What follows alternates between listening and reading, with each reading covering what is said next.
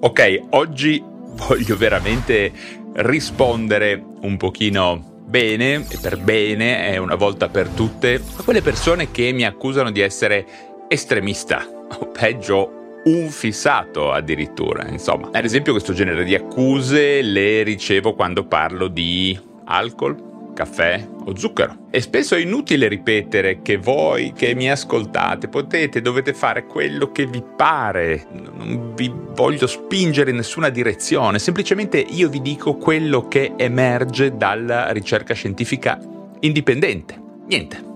Non è sufficiente. Per molti di voi resto un fissato. Ricordiamoci però che sino a qualche tempo fa erano considerati dei fissati, ad esempio quelli che facevano attività fisica regolare. Decenni sono stati considerati fissati, oppure mm, che proteggevano i bambini dalle scottature. Quando ero piccolo non si faceva, tutti erano belli contenti. Ad esempio io mi sono beccato un bel melanoma, fortunatamente è andato bene, però all'epoca Nessuno pensava a quello, anzi, sembrava una stranezza proteggere i bambini dalle scottature negli anni 60, negli anni 70, fino a un pezzetto degli anni 70 perlomeno. O ancora che non volevano che la gente fumasse nei cinema, altri fissati. Eh, ma figuriamoci, fumare, si può fumare nei ristoranti, nei cinema. Oppure, fino a non troppo tempo fa, diciamo nuovamente anni 60, 70, forse ancora 80, eh, che eh, negavano di far assaggiare l'alcol ai bambini altri fissati e un po' di alcol fa buon sangue, gli farà bene o cose di questo genere. Erano tutti fissati e adesso chi aveva ragione, cosa diceva eh, la scienza allora e cosa dice la scienza oggi? Insomma, bisogna prima di etichettare una persona, un gruppo di persone come fissate, bisogna magari approfondire un pochino eh? e per fare un pochino di chiarezza sul mio atteggiamento ho deciso di parlarvi oggi dello zucchero. Ho scelto una sostanza un po' a caso, visto che avevo un pochino di tempo, e quindi mh, mm, zucchero. Eh, saccarosio è il comune zucchero industriale di cui ho parlato tante altre volte nei miei contenuti e oggi ve lo dico subito, voglio provare a rispondere insieme a voi ad una domanda molto importante, cioè che cosa accade nel sangue di un essere umano quando assume dello zucchero? Sto parlando in parole povere di un alimento che tutti noi, noi esseri umani, conosciamo a livello di cultura di massa da poche centinaia di anni. Eh in realtà in maniera massiva da poche decine di anni addirittura, che è stato in realtà mh, a noi tutti sconosciuto per milioni di anni eh, di evoluzione. Solo dopo l'era industriale le cose sono cambiate in maniera importante, appunto massiva. Infatti la storia dello zucchero per come lo conosciamo oggi inizia sicuramente circa 4.000 anni fa, quando era considerato un alimento regale o addirittura una medicina, diventando poi nei secoli un alimento eh, sempre più prezioso in quanto molto calorico, banalmente. E, e infine nelle ere più moderne lo zucchero si è trasformato sempre più alla fine in sostanza d'abuso a cui sono stati imputati gravi, grossi danni alla nostra salute. Del resto, il sapore dolce eh, determina sull'uomo da sempre un'attrazione istintiva e dopaminica, lo sappiamo tutti, il neonato accetta subito il dolce e istantaneamente ne dipende immediatamente. Abbiamo avuto generazioni di nonne e continuano a essere generazioni di nonne e anche di genitori che eh, barattano il controllo comportamentale e il rispondere ad alcune regole con zucchero lo sappiamo bene, lo vediamo, l'abbiamo visto, sempre meno, ma è ancora presente questo genere di baratto dopaminergico con i bambini. Lo zucchero quindi ha sempre avuto tutte le caratteristiche per essere l'ingrediente principe di ogni modello di business basato sull'alimentazione. L'industria è sempre molto attenta a identificare tutti tutti quei prodotti che rappresentano delle potenziali dipendenze che poi vengono magicamente trasformate in abitudini familiari, eh? abitudini familiari fra otto virgolette eh, per noi poveri esseri umani. L'alcol diventa convivialità, la nicotina diventa segno di mascolinità, ci sono i cowboy che fumano e cose di questo genere. Lo zucchero diventa affetto, come non può essere affetto, dolcezza, calore, eh? tutti obiettivi che poi vengono potenziati e raggiunti facilmente con narrazioni continue ed efficaci prodotte eh, dal marketing, marketing che è ormai eh, una sorta di nuova religione psicologica. Direi che la psicologia ormai è applicata al massimo livello di efficienza proprio nel marketing. Ma torniamo allo zucchero, allo zucchero in sé, ai suoi effetti sul nostro corpo e oggi oltre che il corpo, oltre che il sangue, poi passeremo anche agli effetti sulla mente. Partiamo da un presupposto iniziale. Eh? Se le quantità di cibo che mangiamo sono adeguate ai nostri fabbisogni e se il loro assorbimento è lento e graduale, come accadeva nel Paleolitico quando il cibo era a basso o nullo contenuto di zucchero, tutto l'organismo funziona bene. Se abbiamo una dieta a basso impatto glicemico, sapremo che l'organismo funziona bene, perché noi siamo stati programmati così, perché le cose vanno così, perché nel Paleolitico e anche nelle ere precedenti le condizioni ambientali hanno forgiato il nostro organismo esattamente in questa maniera. Al contrario, a partire dall'era industriale in avanti e quindi in un margine di tempo, in un time frame molto molto ristretto, eh, cibi contenenti zuccheri semplici e immediate assimilazioni sono stati immessi sul mercato, sono presenti in moltissimi prodotti alimentari proprio perché fanno sviluppare dipendenza a tutti gli esseri umani. La gran parte degli esseri umani portano enormi profitti alle aziende del food. Dolci, bevande, bevande zuccherate, gelati, succhi di frutta, marmellate, cioccolato, biscotti cereali, colazione, creme, spalmabili, budini, yogurt alla frutta, no? Eh, addirittura conserve di pomodoro, pane, poi altri alimenti teoricamente salati contengono comunque grosse quantità di zucchero, proprio perché comportano lo sviluppo di dipendenze e di abuse, quindi questo è utile per venderne di più. È chiaro, no? Che diciamo che tutto questo significa fidelizzazione dei clienti, maggiori introiti per le industrie del cibo. Siamo d'accordo? questo è il punto. Tutti questi cibi, chiaramente, per la grande quota di zuccheri semplici che contengono, poi sono in grado di provocare nel sangue quelle che molti diciamo, esperti di nutrizione definiscono delle vere e proprie tempeste glicemiche a cui il nostro corpo non è in alcun modo preparato da un punto di vista evolutivo, filogenetico, ritrovandoci quindi poi a dover rispondere con meccanismi ormonali altamente dannosi. Infatti la risposta naturale e scontata all'introduzione di zuccheri semplici è sempre un forte picco insulinico che filogeneticamente ha lo scopo di far accumulare sostanze nei tessuti adiposi no, per poi usarle in momenti di carestia che dovrebbero esserci nel futuro ma che da molte decine di anni non riguardano più gli esseri umani occidentali. Quindi noi agli zuccheri semplici rispondiamo con un meccanismo antichissimo ma che è totalmente disingranato dalla realtà del presente. In breve tempo si ha quindi una, mm, una, risposta talmente efficiente e intensa all'insulina che il sangue, per effetto reattivo, addirittura risulterà impoverito di glucosio a, prov- a pronta assimilazione, ok?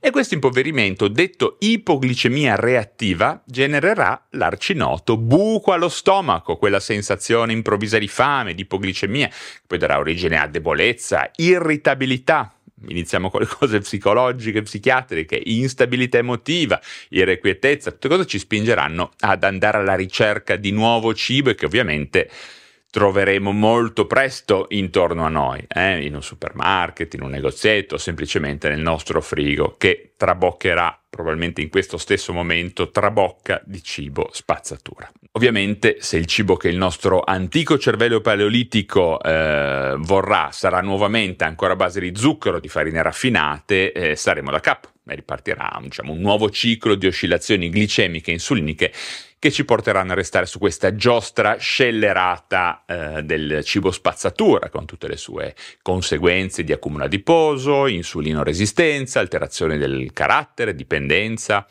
e cose di questo genere. Volete una buona notizia? Scendere da questa giostra mh, mm, di, di, dello shock glicemico è più semplice di quanto non, non si immagini.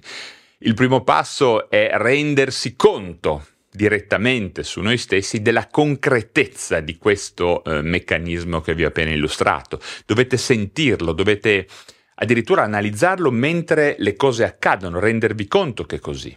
Questo è un punto molto importante. Secondo passaggio sarà avere fiducia nel fatto che dopo pochi giorni di sospensione graduale degli zuccheri semplici e il più possibile di farine raffinate, il nostro corpo rientrerà nella sua condizione naturale di risposta insulinica, con scomparsa magica di tutte le ipoglicemie, di tutti gli improvvisi sensi di fame, l'irritabilità, nervosismo metà mattina e metà pomeriggio, no? O peggio durante la notte, perché poi accade anche questo, andando avanti. Dopo pochi mesi vedrete che anche l'insulinoresistenza si attenuerà con straordinari benefici per il nostro corpo e anche per la nostra mente. Occorrerà molto banalmente controllare la qualità dei carboidrati assunti, quindi scegliendoli prevalentemente a lento assorbimento e ricchi di fibra, abbinandoli poi a proteine e grassi così da rallentarne il transito intestinale. Molte fibre, ripeto, molte fibre e acqua saranno fondamentali.